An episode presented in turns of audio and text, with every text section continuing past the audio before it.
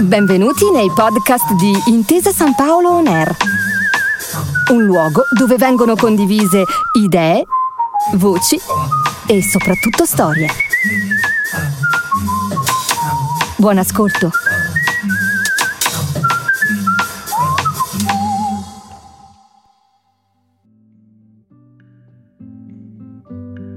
Benvenuti e benvenute a E pensare che c'era il pensiero, il podcast della Fondazione Gaber in cui a parlare è proprio il signor G. L'intervista di oggi è un estratto della lunga chiacchierata concessa da Gaber a Radio Canale 96 nel 1976. Nello specifico, l'intervista ripercorre i temi dello spettacolo Libertà Obbligatoria, in scena nelle stagioni teatrali dal 76 al 78 in questo spettacolo, Gaber assume insieme a Sandro Luporini per la prima volta una posizione piuttosto critica rispetto al movimentismo degli anni 70 e per questo si trova a confrontarsi con delle critiche da una parte del suo pubblico. Gaber in questa intervista ha 37 anni e ha abbandonato la musica leggera, descritta nelle precedenti puntate, da circa 7 anni. Nell'intervista viene fatto ascoltare il monologo I partiti, in cui si parla dello slittamento dei partiti verso destra. E chiedo scusa se parlo di Maria, una canzone che parla del rapporto fra il personale e il politico. Purtroppo non siamo riusciti a risalire al conduttore del programma radiofonico, che ci terremo a ringraziare per il lavoro svolto. Come sempre, qualora doveste conoscerlo o voleste condividere con noi delle riflessioni, vi rimandiamo all'indirizzo email della Fondazione Gaber, fondazione.giorgiogaber.it. Buon ascolto a tutti e tutte.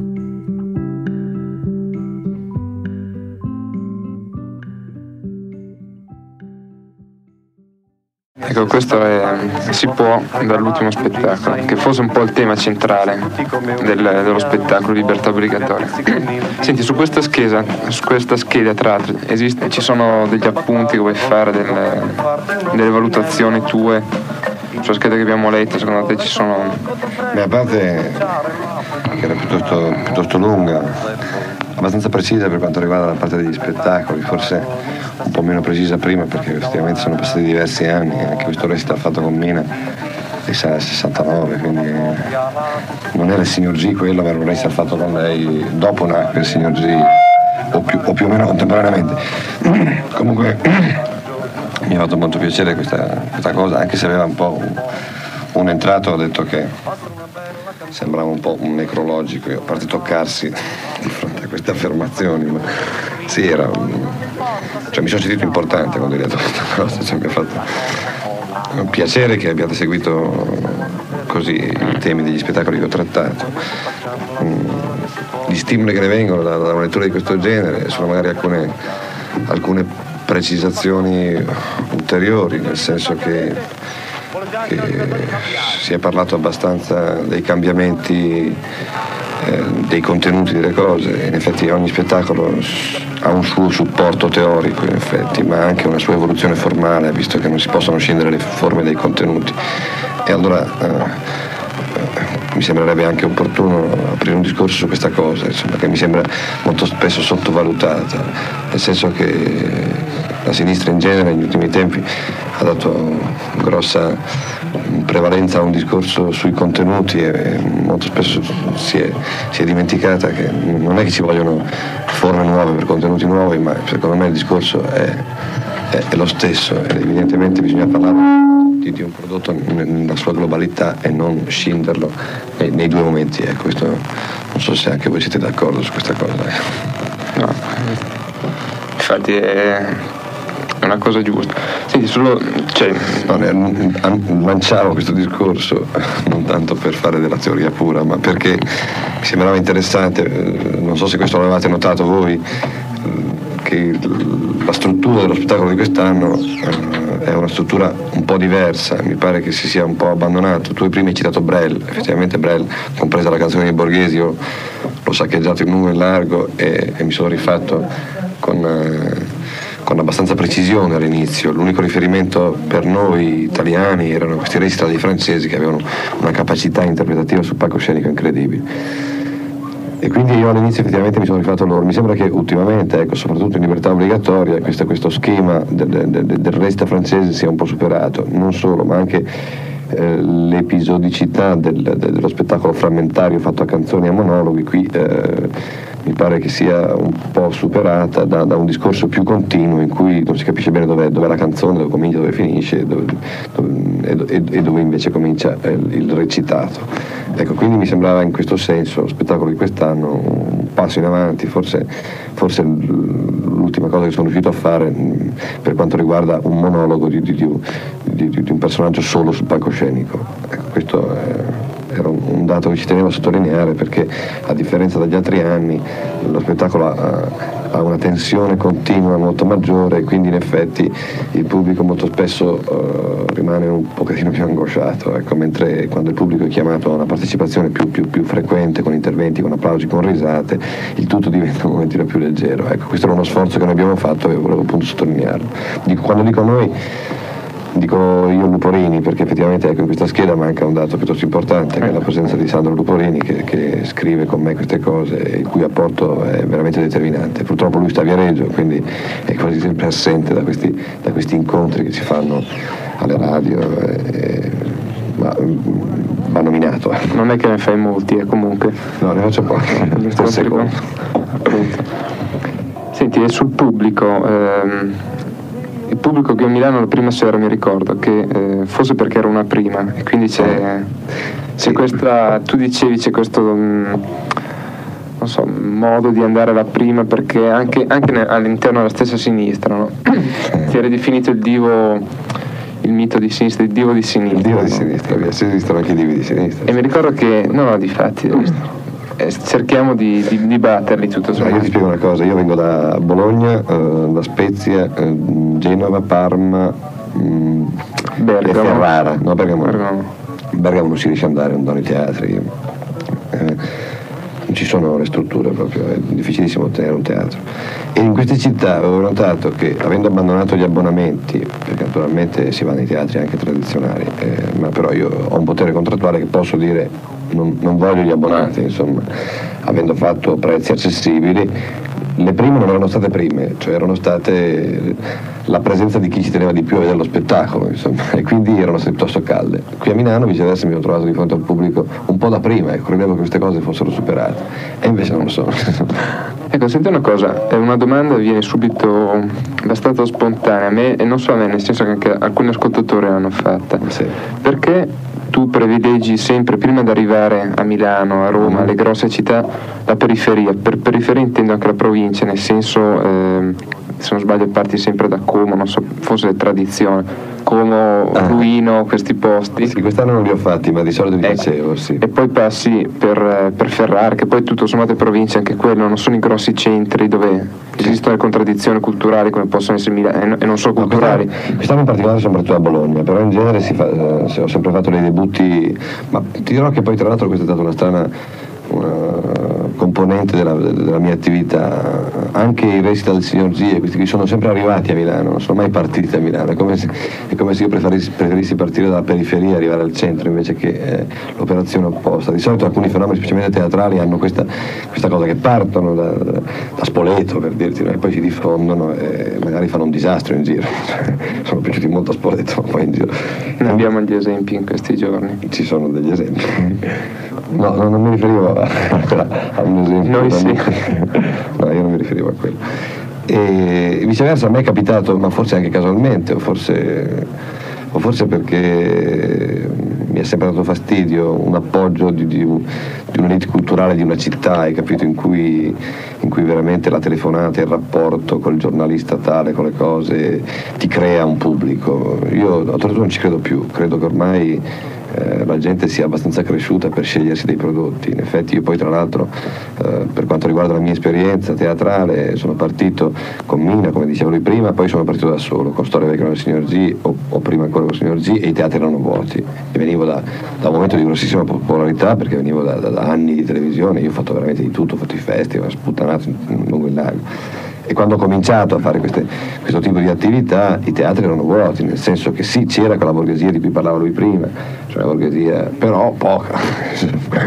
e quindi eh, senza appoggi, senza stampe, senza, senza quel quarto potere, eh, ho fatto il mio lavoro cercando di, di, fare le cose, scegliendo un po' di più, perché prima magari facevo tutto, invece puntando tutto su questa attività teatrale, a poco a poco la gente si è, si è, si è comunicata che la cosa valeva la pena, insomma, e quindi a poco a poco è venuta e quando sono arrivato anche a Milano, appunto senza bisogno di grossi battage pubblicitari, esiste ancora una possibilità di, di diffusione di una cosa che evidentemente non, non, non con questo io sia salvo e, e, e, che le mie cose valgano per questo, voglio dire, o che non valgano lo stesso, ma uh, mi sembra che esista ancora una possibilità di diffusione al di là dei canali tradizionali di imposizione di, di, di, uno, di uno, spettacolo. Ecco. No, ma quello che volevo dire io è, cioè tu provi il tuo spettacolo su sì, il, sul pubblico di provincia cioè, magari meno abituato a certe sollecitazioni culturali come a Milano esistono diverse, ogni giorno c'è qualcosa, c'è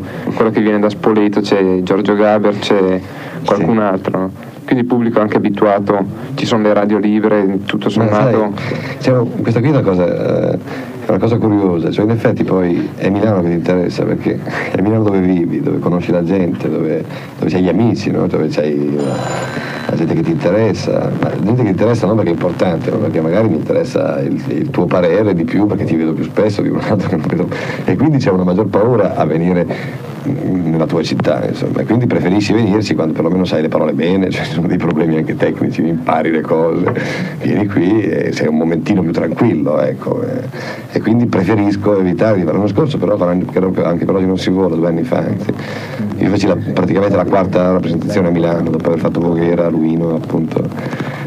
E, e, ricordo che avevo un microfono in mano che proprio ballava, vedevo la mia mano, cioè emozionato come una bestia, cioè, non so se le emozioni si hanno fatto borghese, ma io ero emozionatissimo, ce l'avevo. Abbia sentito, direi siccome... Passiamo al telefono che squilla. Mm, ma il telefono ha squillato, adesso non so se ci sono state diciamo dopo. Allora mandiamo un dialogo, un monologo dal tuo ah, eh, ultimo spettacolo. Sì. Mandiamo i partiti. Casino. Se si riuscisse a trovare eh, il sono, solco. Sono brevi solchi, sì, perché è, talmente lungo. È più o meno iniziato ora, va bene. istruito, eh? Stia attento! Il terreno? Mi capisce? Guardi, guardi quello lì. E radici socialista. Viva! E mia madre, la mamma, una santa, azione cattolica, destra della vicina del dopoguerra. Ha votato PC. E allora uno dice, com'è cambiata la mamma, eh? Che dialettica. No, la mamma è rimasta uguale, tale quale sono i partiti che slittano, slittano, viva!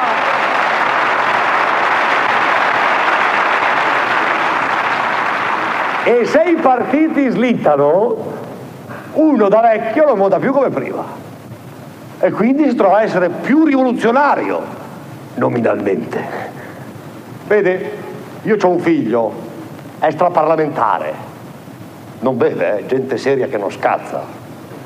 Ecco, se rimanesse lì, PP, quella roba lì, tra tre o quattro anni, partito di centro, capito lo scivolo? Viva! Bisognerebbe saltare sempre, come fa la lepre. E chi ce la fa? Eh, perché vede, uno si mette qui in una fatta, sarebbe la buca della lepre. Ecco, io sono qui, a sinistra. Quell'altro è lì, un'altra buca più a destra, giusto? È il suo posto, ci si trova bene. Dopo i partiti, tutti nella stessa buca, un troiaio, viva! Esci dalla buca, se ti riesce, vai a sinistra, più a sinistra che puoi, tutto il paese si sposta a sinistra, governo di sinistra. Vabbè, allora. Andreotti.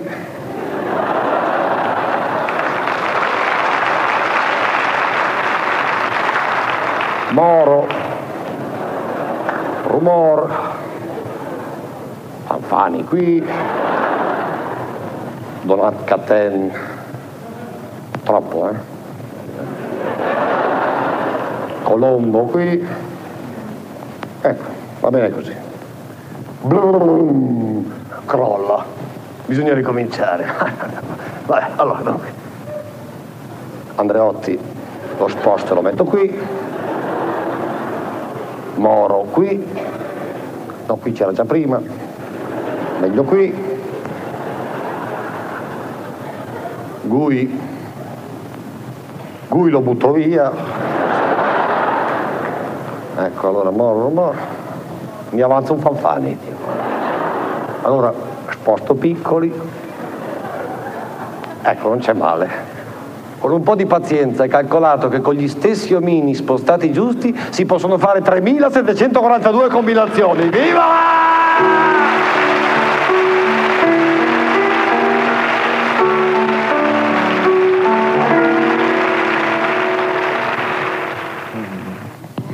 Vabbè, così erano i partiti, eh, ogni tanto succede il casino sto pezzo, vediamo un po'. Se nasce qualche domanda da questo, da questo brano. No, Bologna direi bene, ma direi che queste cose qui sono più dolorose in effetti dove c'è una... eh, va bene che così il microfono? Dove c'è una sinistra più debole, dove, dove- dove il PC è più debole, dove il PC è più forte c'è una maggior capacità critica, voglio dire, quindi ecco, questo, appunto sui partiti che slittano una sera un fischio, voglio dire, ma è stato un fischio perché a Genova è stato, perché in effetti l'unità ha fatto una brutta critica allo spettacolo sia a Genova che a, a Milano. E con le solite accuse di qualunquismo che peraltro si sentono piovere nel, solo nell'aria, le sento da ormai diversi anni. E allora noi abbiamo, la critica era brutta, ma non perché cerchi di avere un qualunquista, ma che era brutta come qualità, insomma, era proprio uno spaziettino piccolo. Allora noi abbiamo preso questa critica e l'abbiamo messa in teatro, l'abbiamo ingrandita, l'abbiamo messa sottolineando i punti più negativi. Questa- questo gesto un po' snobbistico è un po' forse anche perché hai i teatri strapieni, e allora puoi, puoi anche permetterti il lusso di mettere fuori le critiche negative. Io so che lo faceva Edoardo, quindi sono una specie di omaggio ai, ai grandi. Questo fatto ha creato un po' di polemica, insomma, allora eh, è venuto qualcuno un po' incazzato e ha fischiato, però in linea di massima non è che ci sia lì in teatro una, una, ehm, un essere contrari visivamente, platealmente alla cosa, poi uno esce e dice ma per me è un po' qualunquista e questo fatto credo che si, si sia verificato, Ecco, mi pare che tu volessi fare una domanda di questo tipo, no? Sì. Ma appunto in particolare il fatto che um, il pubblico politicizzato ti rinfaccia la, la tua non scelta politica. Collateralmente c'è un altro tipo di pubblico che viene ai tuoi spettacoli, che non è il pubblico borghese tout court, ma è un pubblico che comunque eh, prende subito la, mm, la sfrontatezza con cui tu affronti i rapporti interpersonali.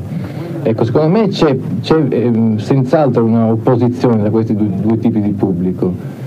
Tu fai un'opera di mediazione eh, tra questi, tra questi due pubblici nel tuo spettacolo? Ecco, eh, se lo ero è completamente inconsapevole, nel senso che io e Luporini ci muoviamo in una maniera piuttosto artigianale, abbiamo questa, questa fortuna di essere fra gli ultimi artigiani esistenti sulla faccia della terra. Cioè facciamo queste, queste cose e, e raccogliamo degli stimoli che ci sono nell'area, quindi non è che si inventa nulla, no? cioè, esistono nell'area, tra le persone che conosci, cose che vedi, eh?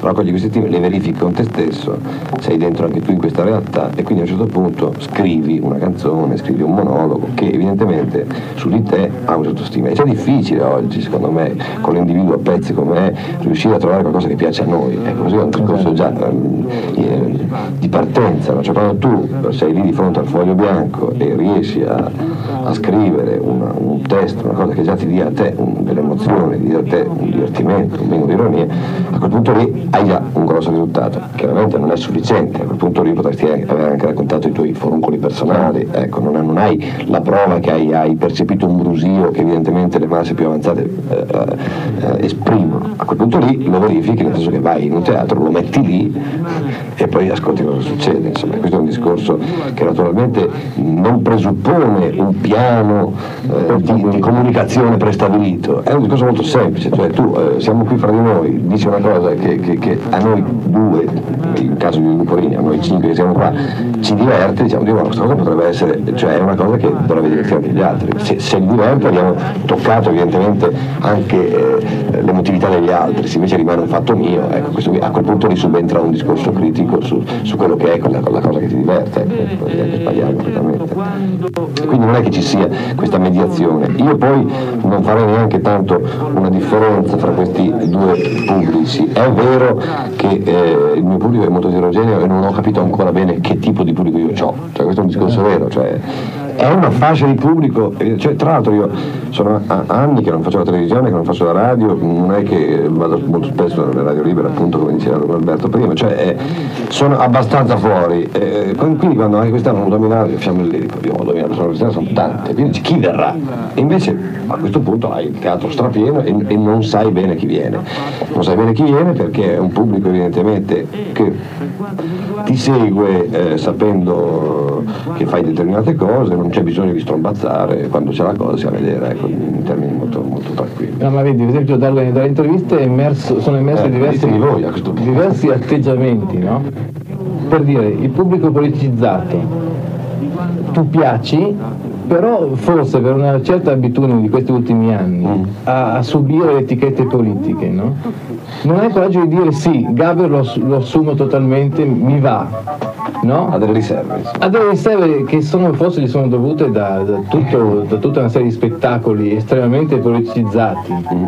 addirittura esteticamente già a priori no? si sapeva che erano eh, spettacoli politicizzati, per cui, esatto, per cui andavi, andavi, allo spettacolo e automaticamente eh, tu spettatore e l'artista, paf, eh, di sinistra tutti, no? Sì. Ecco siamo tra di noi. Eh, esatto. Ma in effetti io ho, ho, ho, più voglia di dividere la gente che di unirla, cioè questo è un discorso forse eh, grave per un discorso politico, ma a, a, livello culturale mi sembra più stimolante. Cioè quando si è d'accordo tutti su determinate cose, più o meno sulla gente che viene a vedere, eh, è molto più facile onestamente fare uno spettacolo che eh, rispetti gli schemi di questa sinistra di cui tu parlavi prima, hai capito? Cioè, anzi c'è un po' di vergogna, abbiamo sentito un monologo ora che prende, prende per il culo la situazione eh, di Andreotti, la formazione del governo, che sono sempre gli stessi. A parte un giochino teatrale che sente il disco non si sente, che io faccio, che ora hanno visto, che è un giochino dei bussolotti che tirano su da, da, da, un sacco, e quindi mi piace, però le battute in sé di dire che in fondo abbiamo sempre gli stessi uomini al governo, è una cosa scontata, cioè non è una cosa della quale vado particolarmente orgoglioso, mi sembra che lo potrebbe dire chiunque questa roba qui e, e la salvo giusto perché c'è questo giochino teatrale, perché mi prepara bene la canzone che viene dopo che è la canzone delle elezioni, questo giorno delle elezioni in cui si va a votare, si sente puliti, convinti di partecipare effettivamente alla gestione del potere, quindi mi serve solo per quello. Viceversa mi interessa molto di più eh, portare delle cose sulle quali evidentemente noi abbiamo pensato, abbiamo discusso, un apporto teorico anche a quella che può essere eh, la lotta degli altri. Eh, cioè dell'invenzione, cioè mi pare che sia fondamentale buttare lì della carne, come diceva Dio, no, discutiamola perché siamo mica convinti. Ecco, mi sembra inutile il teatro, diciamo così, eh, il teatro teorico, anche, perché è un teatro che ha un minimo di, siamo un po' filosofi ignoranti, non lo siamo, in cui porta una cosa sulla quale all'inizio la dice, Dio buono, ma questa qui non la sapevo, non mi risulta, e poi dopo magari va a casa, si ripensa, discute, ma però, e allora crea un dibattito, perché se tu vai a dire delle cose sulle quali siamo tutti d'accordo, non crea nessun dibattito, perché esci, vai a casa, ti trovi nella stessa situazione di prima e non hai un minimo di arricchimento. Quindi mi sembra molto importante per noi, per il nostro modo di concepire lo spettacolo, di portare dei temi che creino un dibattito. No, ma senti, stiamo un attimo su, sul, sul, problema della tua non scelta. Come io interpreto no, questa tua non scelta, è una specie di tuo tentativo di di ricerca di un individuo totale. Ti rifiuti in pratica, secondo me, di frazionare l'individuo in diversissime realtà, cioè ti rifiuti di vedere l'individuo politicizzato, di vedere, di vedere l'individuo marito, vorresti, secondo me, sei alla ricerca di un, di un, individuo totale, cioè che sia tutto nello stesso tempo. Ecco, bisognerebbe tentare di capire cosa significa in realtà questa scelta di cui abbiamo parlato per tanti anni, noi abbiamo detto uno sceglie. Ecco, uno sceglie, ma eh, non basta mica una scelta volontaristica, non basta mica dirlo per essere, non basta mica voler essere rivoluzionario per esserlo, secondo me uno sceglie al momento in cui si esprime attraverso dei gesti che sono evidentemente rivoluzionari.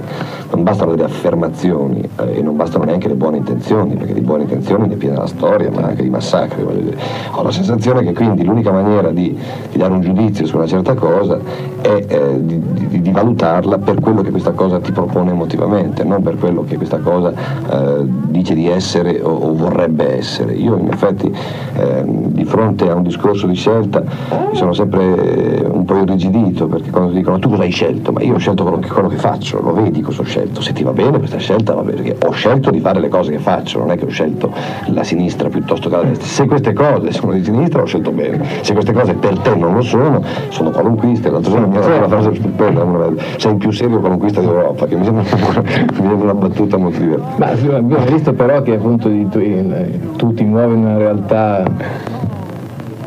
sì. Sì, no, visto che cioè, tu ti muovi in una realtà, co- come ti spieghi proprio questa diversificazione? No? Sei vissuto diversamente, in due modi diversi per dire, oppure in più modi diversi? Beh, io credo che eh, mi manchi, questo è un discorso abbastanza curioso, non mi posso considerare alternativo, artista esatto. alternativo, a parte questa parola oggi diventa anche un po' pericolosa, però si, si è parlato a lungo. No? In effetti non, forse hanno ragione, cioè effetti, però non posso neanche dire che sono decisamente borghese. Cioè, esatto, esatto. Cioè, sei indefinibile. Cioè. Eh, è un vantaggio. vuoi essere, vabbè, cioè, vuoi essere indefinibile. Fatto bene. Non è che voglio essere, no, onestamente non è che faccio questo gioco per, per, per preziosismo, risulta così, insomma. Eh, no, infatti non intendevo per preziosismo, ma proprio come una tua scelta personale, cioè non vuoi scegliere eh, ancora, insomma, non, tutti siamo costretti, no? Ma vedi, la scelta la faccio, cioè tu devi dire non voglio scegliere ancora, non rispetto a io che ti dico ora, guarda che io ho scelto l'altro di classe alla sinistra, non è il esatto. discorso. Tu devi dire, secondo me dal tuo spettacolo tu non scegli. Allora a questo punto io ti posso dire, mi dispiace che tu la veda così, secondo me è lo spettacolo che ho scelto, dallo spettacolo. Sì. Ecco, ma non sul piano delle mie affermazioni personali o delle mie volontà, o lo spettacolo eh, fatto nella fabbrica perché suona bene, ci vanno tutti ormai, cioè sì, sì, non è questo il discorso, uno lo valuta in base al prodotto, ecco, mi pare che dovremmo valutare. Quindi a questo punto non è che io non ho scelto, non è che non voglio scegliere, io scelgo le cose che faccio e se queste cose evidentemente a qualcuno suonano qualunquiste, per quello a cui suonano qualunquiste non ho scelto. Ecco, per me ho scelto evidentemente. Certo, ma il pubblico è sempre lo stesso, capisci? Che tu scelga, eh, eh non no. scegliendo, posso anche essere d'accordo, però come spieghi che il pubblico... No, sce- eh, cioè, eh, ehm, scegliendo nel prodotto, ecco, esatto. scegliendo nell'azione, scegliendo tua, nel tuo momento creativo, ecco, non scegliendo a priori o a posteriori, ma scegliendo nel momento in cui fai. Ecco, questo è il discorso. Sentiamo un po' di musica perché stiamo rompendo un po'. Chiedo scusa se parlo di Maria non nel senso di un discorso, è quello che mi viene. Non vorrei che si trattasse di una cosa mia e nemmeno di un amore, non conviene. Quando dico parlare di Maria, voglio dire di una cosa che conosco bene. Certamente non è un tema appassionante, in un mondo così pieno di tensione. Certamente siamo vicini alla pazzia, ma è più giusto che io parli di Maria, la libertà, Maria, la rivoluzione, Maria, il Vietnam, la Cambogia, Maria, la realtà. Non è facile parlare di Maria sono troppe cose che sembrano più importanti. Interesso di politica e sociologia per trovare gli strumenti e andare avanti. Interesso di qualsiasi ideologia, ma mi è difficile parlare di Maria, la libertà, Maria, la rivoluzione, Maria, il Vietnam, la Cambogia, Maria, la realtà sapessi parlare di Maria, se sapessi davvero capire la sua esistenza, avrei capito esattamente la realtà, la paura, la tensione, la violenza. Avrei capito il capitale, la borghesia, ma la mia rabbia è che non so parlare di Maria, la libertà, Maria, la rivoluzione, Maria, il Vietnam, la Cambogia, Maria, la realtà, Maria, la libertà, Maria, la rivoluzione, Maria, il Vietnam, la Cambogia, Maria, la realtà, Maria, Maria, la realtà, Maria, la realtà. Beh, riprendiamo questa um, chiacchierata con Giorgio Gaber. Marco che vuole fare una... Sì, io stavo... dire qualcosa. Dicevo che non ero d'accordo fino a un certo punto col discorso precedente, nel senso che quando si parla di pubblico, di pubblico che eh, viene agli spettacoli eh, di, di, Giorgio, bisogna tenere conto che esiste un problema, un problema eh, di riferimenti culturali per capire eh, il tuo discorso che è abbastanza sottile, cioè insomma tu fai anche devi sempre anche posti il problema fino a che punto è corto cioè, quando ci cita sì, sì. Risulti un mostro a volte i riferimenti no, che fai. esatto. Vabbè, sai qua, la parte è questa. Quindi eh, si parla di pubblico politicizzato, però indubbiamente esiste anche una borghesia, la borghesia che legge l'espresso, che legge queste cose qui, che si verifica, cioè viene lì e può sorridere delle sue manie, delle sue, dei suoi atteggiamenti più o meno snob snobbistici, delle sue scelte più o meno strumentali. E poi naturalmente quando tu vai in Emilia esiste anche un grosso pubblico di base, il quale magari però recepisce più il discorso politico, cioè la sostanza politica, le, cioè le cose che tu critichi rispetto, mettiamo al PC, allo sport di massa o altre cose, rispetto ad altri riferimenti. Quello che accomuna tutti e gli fa accettare il tuo discorso è quel discorso di umanità, per usare un termine, oppure usando un termine esistenziale, eh, insomma. esistenziale, valutare il personale rispetto al politico. Sei stato il primo che va bene d'accordo, eh, forse tu hai vissuto anche nel 68 i primi momenti, non so, dell'Unione, cioè quando essere marxisti significava veramente essere dei preti, no? con delle scelte veramente spaventose dal punto di vista della correttezza, di ciò che è corretto, di ciò che non è corretto. I riti, una fede. Una fede, una fede veramente. E tu cominci a dire, ma come sono le nostre serate? Cioè quando io torno a casa dal lavoro, torno a casa dall'università. Eh, è del 61. È del 61. Quindi è molto vecchia. È molto vecchia, però è molto significativa. Sì, una delle cose. Eh, quindi quando tu parli di queste cose, sia nel signor G che dopo, sia prima, è una canzone che a me piace molto per le prime, ma pensa a te, cioè questa escalation di questa piccola borghese, in cui però c'è già l'attenzione verso. Adesso c'è ti seguo. E il personale che eh, porta tutti d'accordo, perché certi problemi eh, ricondotti al problema della, della coppia, del rapporto interpersonale, della vita familiare, del vivere nella tua realtà quotidiana, le tue scelte politiche, eccetera, ci trovano tutti d'accordo, perlomeno nell'essere o nell'essere d'accordo.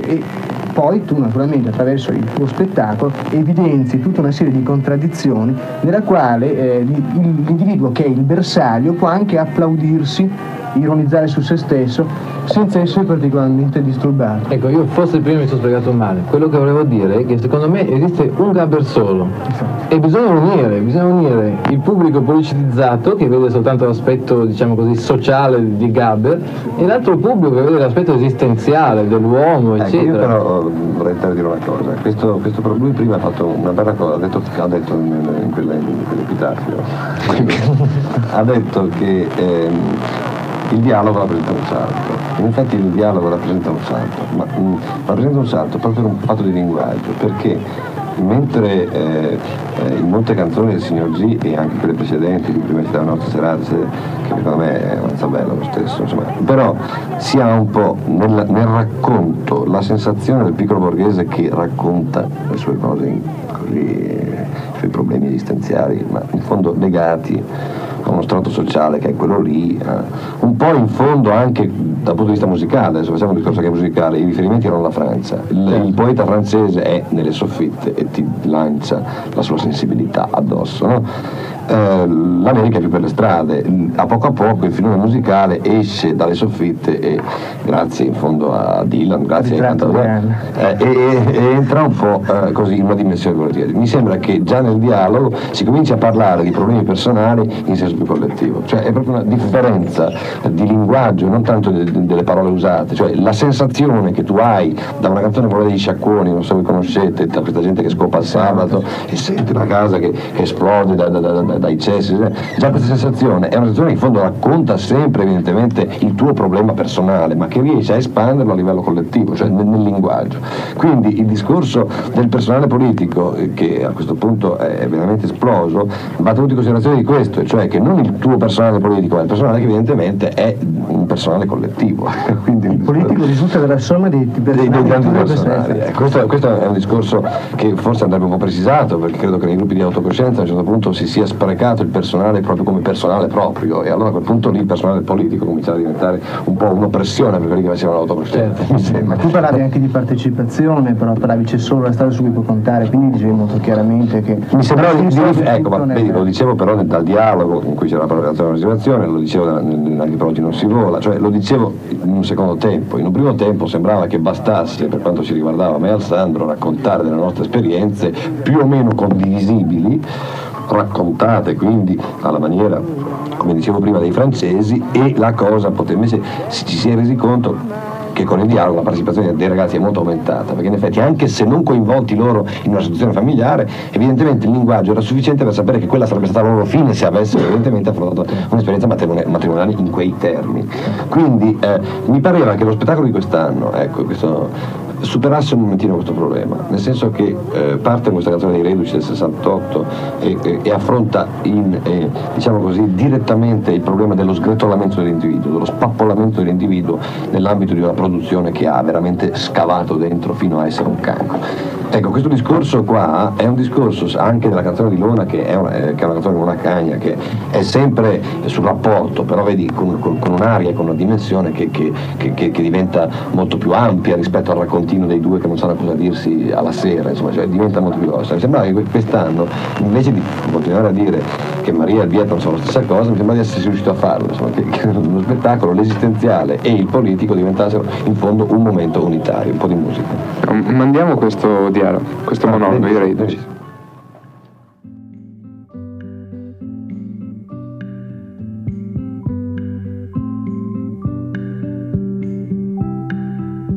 Il contributo di questa puntata arriva da un amico intimo di Gaber, il premio Nobel e straordinario drammaturgo Dario Fo.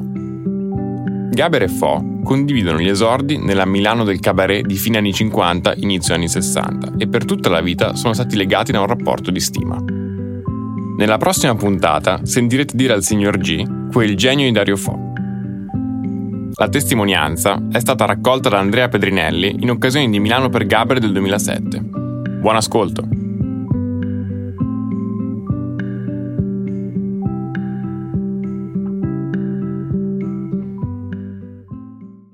Posso chiedere una testimonianza personale, un ricordo personale di Giorgio Gabra? Voi avete condiviso anche tante, tante nottate di discussioni. Ma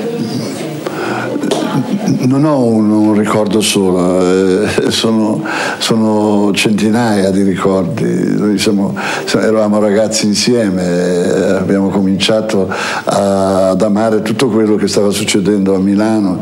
Il tempo, io avevo qualche, qualche anno più di lui, eravamo insieme a Gaber, tutti i musicisti, tutti i poeti, gli scrittori, i pittori, gli architetti, insomma era, era un muoverci eh, non per bande, ma così per, per, gruppi ampi che si incontravano, si eh, mischiavano, si, ci si scambiava idee, si lavorava insieme, si eh, creava anche insieme, anche quando magari non si arrivava proprio a mettere giù una canzone o un'idea eh, parallela, ma insomma eh, ci si sollecitava, ognuno raccontava all'altro quello che aveva in mente, tant'è vero che io non ho mai perso un suo lavoro, un suo, una sua rappresentazione, lui credo che sia venuto a tutte le rappresentazioni che io ho messo in teatro. E poi quando per esempio è stato direttore a, a Bologna, no, era, era a, a, Venezia eh, per un anno e più, forse, forse di più, io appena mi ha chiamato per eh, realizzare un una cosa in teatro, mi pare che fosse ruzzante addirittura, e sono corso subito, ma perché era un, incontrare un amico io ho tanti amici, ma questo eh, Gaber è stato uno fra i, fra i quattro o cinque più importanti personaggi che io ho incontrato e che, a cui ho avuto bene. Giorgio Gaber diceva che lei è stato uno dei suoi maestri nell'ambito teatrale. C'è qualcosa di suo che, che riconosce nel teatro di Gaber? Ma non è che riconosco in particolare un lavoro, un'opera. Eh, mi ricordo quello de, de, del topo, per esempio, era pieno di dimensioni che mi sarebbe piaciuto aver inventato a mia volta, ma erano frutto di, ecco, di un'aria che eh, prendeva e muoveva eh, non uno e l'altro, ma veramente eh, un gruppo esteso di persone. Ci si confrontava, ci si, ci si dava idee, ci si sollecitava e si discuteva, come no? Io e Giorgio abbiamo discusso parecchie volte di temi e soprattutto sull'impegno.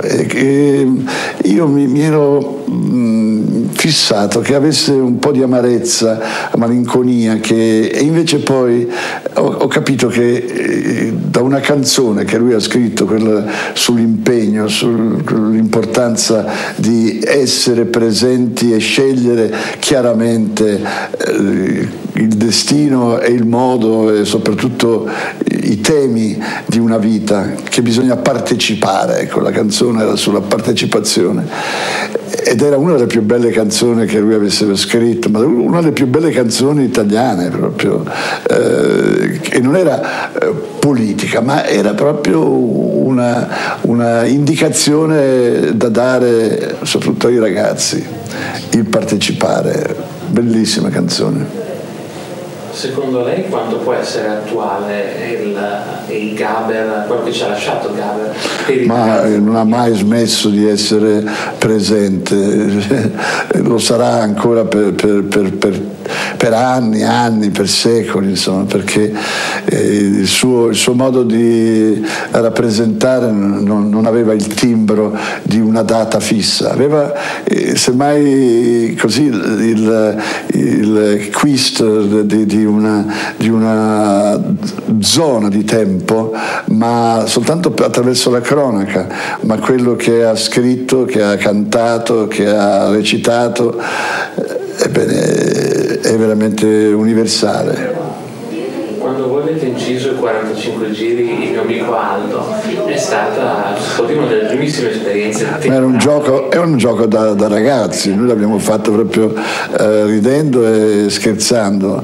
Non pensavamo assolutamente di, di, stare, eh, di stare, facendo qualcosa di, di straordinario. Poi invece lo è, lo è, diventato proprio per l'assurdo che c'era dentro per, per, la, per un, una freschezza eh, un moto di freschezza proprio eh, giovanile che abbiamo espresso. Ecco, un'ultima cosa la chiedo proprio al drammaturgo.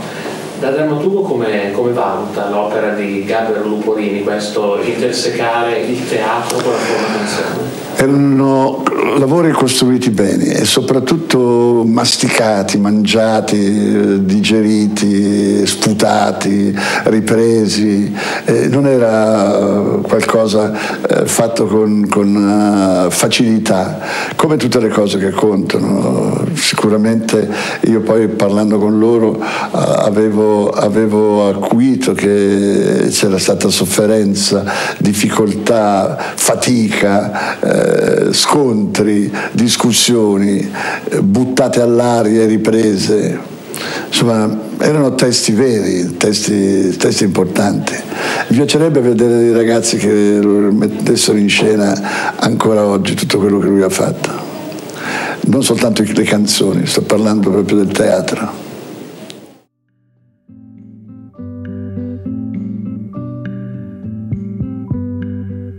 Ricordiamo che nel corso del 2023, in occasione del ventennale della scomparsa del signor G, è nato Remaster G. Carosello Records, in collaborazione con la Fondazione Gaber, rende disponibile ogni mese un album del teatro canzone di Gaber e Luporini con rinnovate qualità audio per poter apprezzare al meglio l'opera.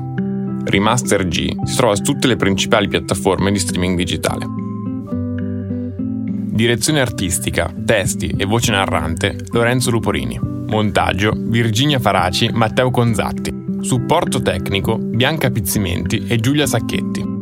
Fonico di studio Dario Mancone. Executive producer Francesca Papa. Il podcast è stato registrato presso gli studi di Showreel Agency. Comunicazione GoIgest.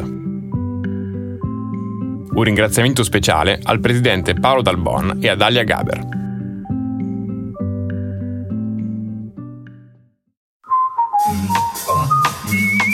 Grazie per aver ascoltato i podcast di Intesa San Paolo On Air. Al prossimo episodio.